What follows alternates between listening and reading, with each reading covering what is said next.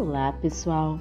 Sejam bem-vindos ao nosso podcast da Sala de Leitura. Sou a professora Graziele.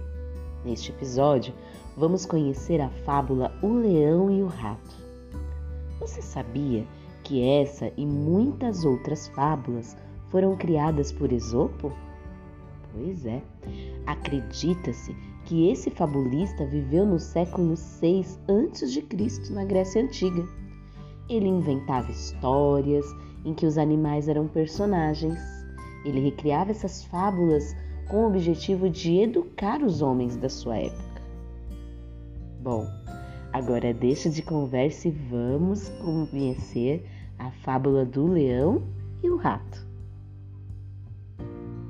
Um dia, um leão cansado de tanto caçar dormia espichado à sombra de uma boa árvore. Vieram os ratinhos passear em cima dele e ele acordou. Todos conseguiram fugir menos um, que o leão prendeu embaixo da pata. Tanto o ratinho pediu e implorou que o leão desistiu de esmagá-lo e deixou que fosse embora. Algum tempo depois, o leão ficou preso na rede de uns caçadores.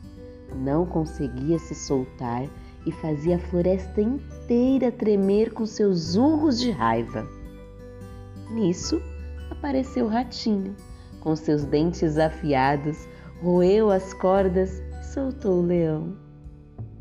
Moral da história: uma boa ação ganha outra. Bom, pessoal, é isso. Espero que vocês tenham gostado e até a próxima!